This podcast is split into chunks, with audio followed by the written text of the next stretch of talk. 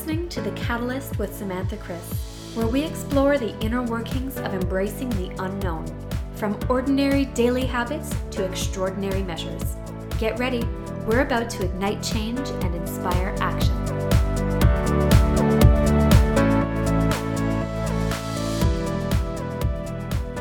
With me today is Lateisha Johnson. Lateisha is a licensed financial coach, author, speaker, and philanthropist.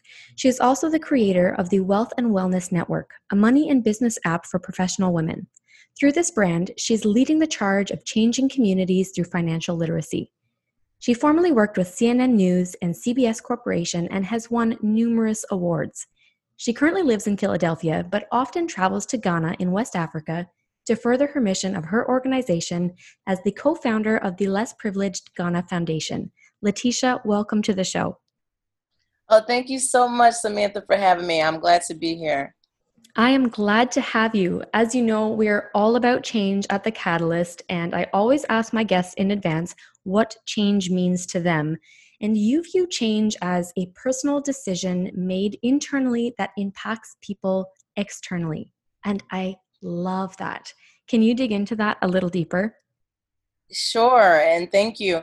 As an example, I have had so many wonderful opportunities in my life and different experiences. And when I really decided to make impact and decided to be a better me, that's when I was able to impact others. I love that. And I'm not at all surprised that, you know, knowing you and having traveled with you and closely watching your philanthropy work, that you're looking at this through a positive lens. And I totally appreciate that. But I think the same can be said about, you know, the other end of the spectrum in that whatever personal decisions you make, if it is not to better yourself, then it equally has a negative impact on others externally. It's it, that is so true. You know, just think about it. It's it's almost like how they say, uh, "Watch the company you keep," or "You are the sum of the five people that you associate with." Right? That external, uh, you know, if you have, if you're internally uh, a quote unquote bad person, or you don't make the best of decisions, then it's going to impact the people around you just as those that are around you are going to impact you. So it, it it is vice versa. That's why I personally made a decision to be better. Um, and, you know, in so many ways, from personally to my career, financially, physically, spiritually, I decided to just strive to be better because I am a philanthropist and I, I really believe in giving back and helping people. That's my idea of being blessed and abundant is when I'm able to not just do well for myself, but able to give back to others. Mm. And one of the ways in which you are giving back to others is as a money coach. You help people change their mindset to attract abundance and generate wealth. Do you typically see a disconnect between people's belief systems and their potential earnings? Absolutely, absolutely. You know, it's interesting because most people don't correlate the two.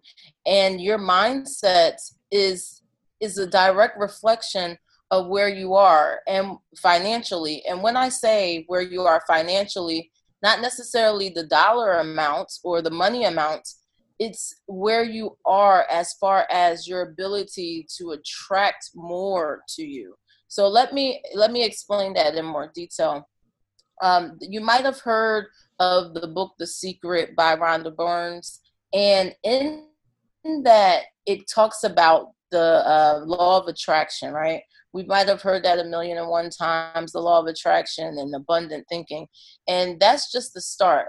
But when you when you apply the law of attraction and you really start to think better. So I'll give you a personal example.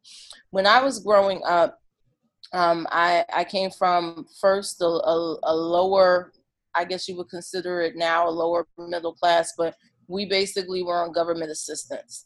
And, you know, we quote unquote was poor, so to speak. And my idea of money was that it was so difficult to get. Mm-hmm. You had to work hard for the money. Those were terms that I heard work hard for the money.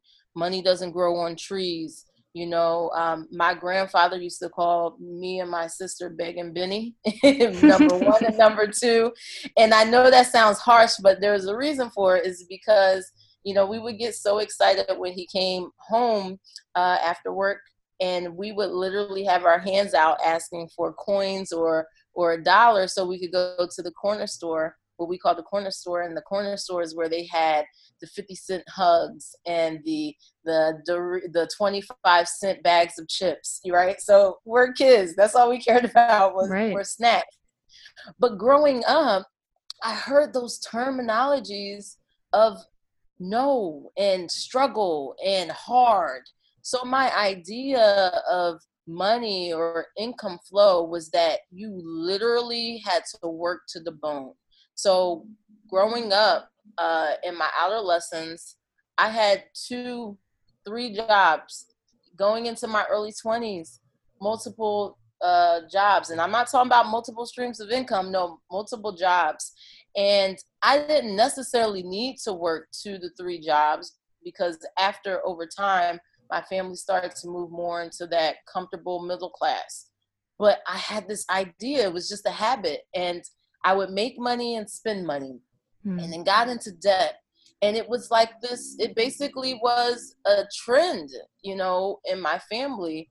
And it became the norm. And that's because of what my belief system was at the time. And it literally took me to take a mind shift to actually identify what what I called the money story was of my childhood and once I identified that, I was able to reprogram my mind. Let's roll back the clock a little bit. So at this stage, correct me if I'm wrong, but you were probably working, well, perhaps after the, the two or three jobs, you start working at CNN News, you're living in New York, you're living the dream, and still at that point felt like you had nothing to show for it. How did you go from living paycheck to paycheck, being in debt, spending perhaps more than you had, to a place of financial clarity. You say it was a mindset shift, but what triggered that shift? Yes, and, and, I'm so glad that you brought up my time when I was in New York. That's actually when the shift really sunk in and it began to happen for me because you know you don't know what you don't know right if something's the norm it's a habit and when i went to new york you know i i, I had the opportunity when i was a child to travel different places but I went to New York and, and, and going and going to college. I had this dream to literally work in the news field and to have my first my first big job opportunity be with such a large network was was such an achievement. So I went there and I just knew I was going to live the dream and just have this fabulous lifestyle. And I did have a fabulous out lifestyle on the outside looking in. You know, I was meeting celebrities, I was going to events, and I was making pretty good money for someone fresh out of college. But I was also living in the Big Apple. And there was some realities, you know, the cost of living was a lot higher. And it was my first time really being on my own uh, away from my family. You know, I've lived on my own, but I was now in a different state. So I was I was it was my time for me to be an adult. And I made good money, I had perks, but then I didn't really know how to save. I didn't really know about investing. Mm-hmm. I really didn't understand wealth building or financial freedom. Those words were foreign to me. So when I started to be around celebrities and people of influence and uh, those that were wealthy, I'm hearing these terminologies and I'm like, that's not what I identify with. That's not my understanding of money. I thought you just work hard for the money to mm. basically work to live and live to work. That was my understanding of it. And that's really when it sunk in for me. And I started to do the work. I started to actually work on what it was to have a wealthy mindset. So I started reading books. I started to invest in myself, being around others who had a sense of financial security and abundance. And that's where it all began for me. Oof. I love that. I get goosebumps when I hear these stories, when I hear that moment of transformation, and you can just see the ripple effects that it's had in the rest of your life. I mean, there's so much more to go, but even where you're at right now, you are living one of your other dreams of starting a nonprofit in Ghana. I mean, how did this shift and educating yourself and really becoming financially literate help you to achieve this goal? Oh my goodness, thank you so much for asking this question. It really is because of that mind shift. Uh, because I had this idea of giving back and I didn't know how to do it. And when I say giving back, it doesn't have to be on a large scale, but my idea of it was I really want to be able to impact communities in some way. And as I started to learn more about financial literacy and and how uh, abundant living is really about, and and when I would travel to areas in which those those individuals they were happy but they didn't have much it really it really took a hold of me. It really struck a chord for me and i was like there has to be a way that i can do this. I know i can but does it really have to be 20 30 40 years down the road? And i had this wonderful opportunity to get a mentor at the time that i was moving up in my career and she said to me i remember it vividly. She said to me why not now and we were having a discussion about what I wanted to be when I grow up, so to speak, and what I wanted to achieve and do. And I was telling her all these big ideas, and I was like, I don't know how I'm going to get there. And she was like, Why not now? Why do you have to wait? Why is this a 20, 30 year plan? Like, wh- why? And she shifted my brain again. And at the time, I was really doing so much soul searching and digging more deeply into mindset and abundance and and getting rid of my old ways of thinking. And that put me on the path to knowing that I could do it. And then from there I just started putting the action. And that's the other side. You know a lot of times we have the ideas. Most people the first the first uh, challenge is belief. So at that point I had a belief system. But the second part which is everything is the action. Mm-hmm. So once I had that belief system and I realized that, you know what, I don't have to wait all these years down the pike. I can start small and make it a reality. And I put a plan together. I started uh, pronouncing what I wanted to do in front of people that I know that was already on the ground here in Ghana. And I'm telling you, I know I don't want to say I know law of attraction sounds like woo woo, but I a lot of people think it's woo woo, and I get it because it really is so. It can be conflicting from how we're conditioned, but I'm telling you, once I started, I had the plan, I had the idea, the belief, right? Then I came up with a um, an ideal plan, and you know, I'm not trying to put any of my religious beliefs on anyone, but God kind of showed me what path to take, and literally the people who could be on the ground and do the things started to show up in my life. Mm. It's amazing and it's not woo woo, it's not magic. It really started with just the belief and then putting some action behind it and things start to line up. And I I cannot make this up. what I love so much about your story, selfishly, is that I got to see some of this in action. And it's easy to hear people saying, read the books, listen to the podcast, do the work, and it'll happen. But I was by your side in Ghana when you had nothing more than an idea and the yeah. passion to bring this to life. And for anyone listening in thinking, you know, oh, she's lucky, oh, things lined up, or that's her and it's not me. The reality is, we were in Ghana together and there was no foundation laid at that time. And everything nope that is mentioned, all the work, all the bricks that have been laid, the abundant thinking, the taking action, this is all within the last, what is it, three, four years? Yes, absolutely. And and let me just give let me just lay out kind of the the path of how it happened, right? If I may. Um, Please. Again, I had this idea, and when myself and and uh, Samantha was on that trip, we actually came in, in contact with a gentleman who was into philanthropy and was already doing things. In fact, he helped us while we were on our trip. And I identified with him and I told him what it was that I wanted to do. And I liked how his team put things together.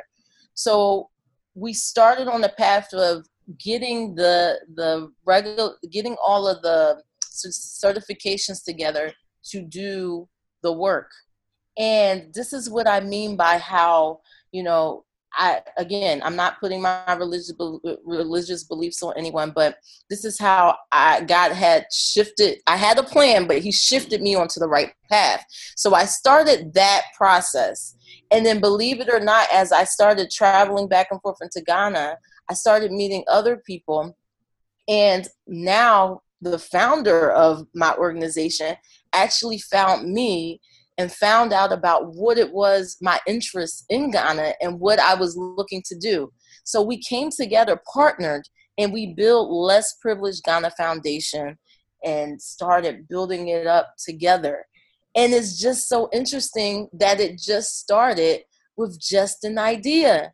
And literally, less than three years. Now less privileged ghana foundation has been in existence for five years now but i came on board as the co-founder. And in three years we've been able to do some amazing work together. Oh i love that. And it starts with or at least in your case with the mindset shift with thinking abundantly with being open to possibility. And i want to look at what the biggest misconception when it comes to money is. What are some of the biggest money blocks in the clients that you work with? Yes. Um, so there's several, but let's start uh, on a more internal, personal level. Most people don't feel like they deserve more, mm-hmm. right? And that goes for anything you know whether it's in relationships i don't deserve someone to love me. Or money i don't deserve to have more because of x or that. Um, with anything. And then sometimes our idea of how we look at those who have. So for example um, there was a, sh- a, saying that i used to hear growing up was uh, rich people are greedy and and money is evil. And it's not money's evil because actually we use money for trade and exchange. It's the love of money. That could be evil. You know that can that can maybe turn someone's heart. So it's just the it's just shifting the thing you know? Um, some other misconceptions if we get more into the mechanics of wealth is that you have to inherit money in mm-hmm. order to be wealthy. That's a misconception um, some say that uh, you have to get you need need money to make money. There's you do when it comes to investing, right? You need something to invest, but you don't need money to make money. Um, some people believe you have to save your wealth, save yourself to riches, and you can't really save your, yourself to riches. What you can do is make smart money decisions. Um, some people also think that uh, that um, when it comes to investing that I can't I need 10,000 plus uh, and I'm I'm saying within US dollars. Um, so $10,000 plus to really get started and that's a misconception because you can start with as little as whatever you have and if you put it in the right vehicles then your money can grow. So there's just so many things that we've learned or was taught and I don't mean this in the wrong way, but a lot of the things that we've learned and were taught were from people who were either quote unquote broke, either broken, or they had no concept of what wealthy living was like. So when you get information from a source that is not that is basically inaccurate you're going to grow to do things that are unhealthy for you. And that's in any area of life. Mm, that's powerful. One of the things that has stuck with me, I'm not sure if you're familiar with Dr. Sonia, but I've had a have had the privilege of speaking with her at an event, and she's really big on financial literacy as well. One of the things she said is if you did not come from a wealthy family, make sure a wealthy family comes from you. And that was one of the light bulb moments on my mm. financial journey. I love that. And that's one of the things that moves me, if I may. Um, that's one of the things that moved me is legacy because mm-hmm. I want to be the person who not only lives well for herself, but I set up a path for my entire family and for those beyond be behind me. I want to be able to make a pathway for them. Beautiful. So for the the people who resonate with those money blockers who are thinking, "Oh, that's me. I've got a scarcity mindset. I have limiting beliefs when it comes to money. I don't feel particularly worthy what is one thing we can do today to move through it? Yes, thank you for asking me that question. Is first things first is identifying what those money limitations are, those limiting beliefs are. I call it your money story, and I can't coin that phrase.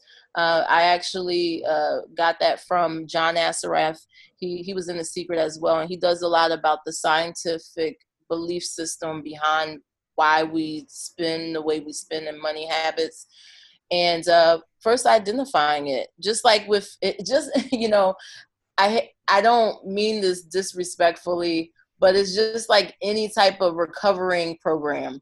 First you got to identify there's a problem right? So mm-hmm. the first thing the first things first is to identify your money story.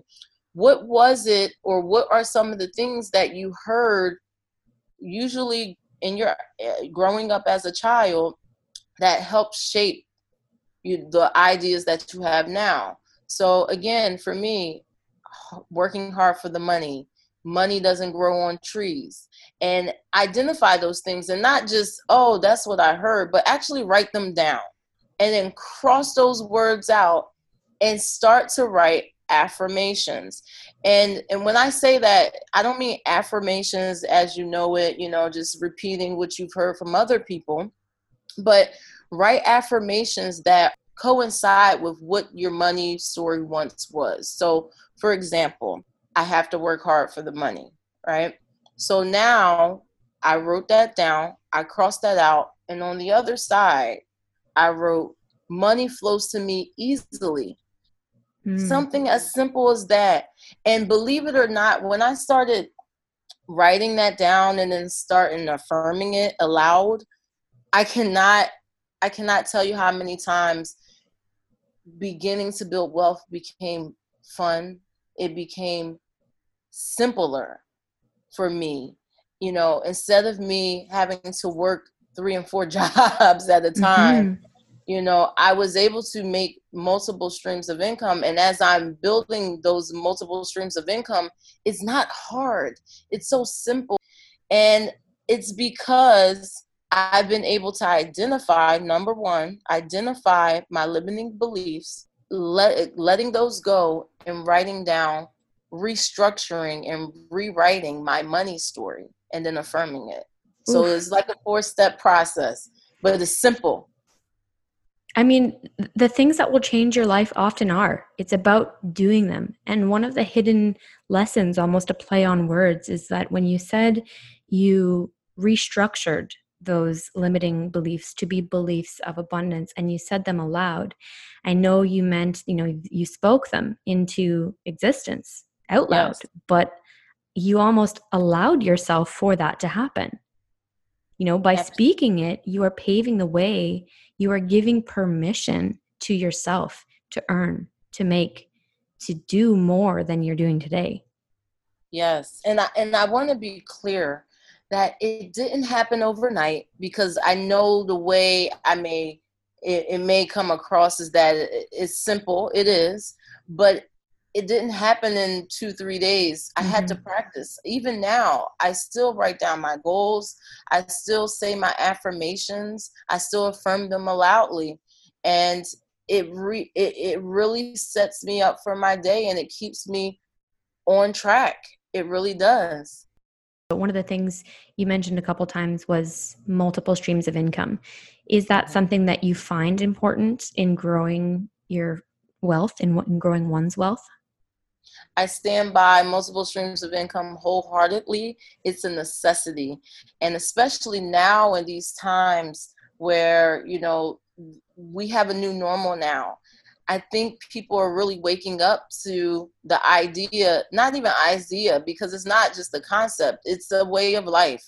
And if you had just that one source of income, which most people only do where it comes from a job, you realize you can't necessarily just depend on one thing. And if you look at uh, the average millionaire, and it's not about making millions or anything because everyone has their idea of abundance, but let's just, we're talking about money here. So if you look at the average millionaire, they have at least seven streams of income. Let me say that again. The average millionaire has at least seven streams of income. So what happens is and let's look at it on a business a business uh, in the business light. So let's say you have one business right? Or you have one job right? And something happens anything. Let's take covid-19 as an example. What happens to your income? You go to zero from one to zero. But if you have multiple streams let's say you have three let's say you have four and you have one stream that swallows up or goes down because of whatever's going on, let's say in the market or the climate or whatever, you still have other streams to help secure you at the time. And one other thing I want to point out too, because I know the idea for those who who don't practice it or don't have a multiple stream setup seems uh, Uh, like a lot. Multiple streams doesn't mean that you're going to let's say you have three streams. It doesn't mean you're going to have three nine to fives. It doesn't mean that you're going to be working 24 7 you know for you know tens 10 plus years. It doesn't mean that. There's something called outsourcing. There's something called delegating. There's something called passive income. That's basically where you make money when you you're not even there um, and you can do passive income through real estate, royalty deals, um, whether it's through a, a, book or a commercial. Um, you can also do it uh, by having an online uh, store or, or, you know, having other people that you employ to help or partner with. So there's so many ways that you can have multiple streams of income and that's the only way. And I stand by that. I know most people would say, Are you sure? Yes, I am sure. Why? Because it's been proven to work. And I am a product of it. So, multiple streams is the only way to have the stability because, again, if anything happens, then you have other revenue, streams of revenue coming in and that's how you create security. And it doesn't mean that you have to work all streams. You just set it up over time and build those streams multiple streams of income. I hope that makes sense. It does. Yeah thank you for the extra clarity. Where can people find you to learn more about your work and becoming more financially literate Absolutely. Uh, you can go to my website at lateishajohnson.com and you can find out more about uh, my events, things that I'm doing. You can find out more about my uh, NGO, which is Less Privileged Ghana Foundation. And more importantly, for any women out there who, professional women who are looking to get more information, more help, more, uh, more advice and support for money and business, you can go to wealthandwellnessnetwork.com and learn more about how you can get a free membership to my money and business app and and be able to become financially more financially independent. Amazing. Lateisha, thank you so much for being with me today, all the way from Ghana. It has been a pleasure having you on the show. Thank you so much for having me, Samantha. It was great. Friends, thank you so much for tuning in to another episode of The Catalyst with Samantha Chris. If you like what you heard, be sure to leave us a review and subscribe so you never miss an episode. Until next time, I hope you're feeling a little more equipped to lean into the unknown and take inspired action.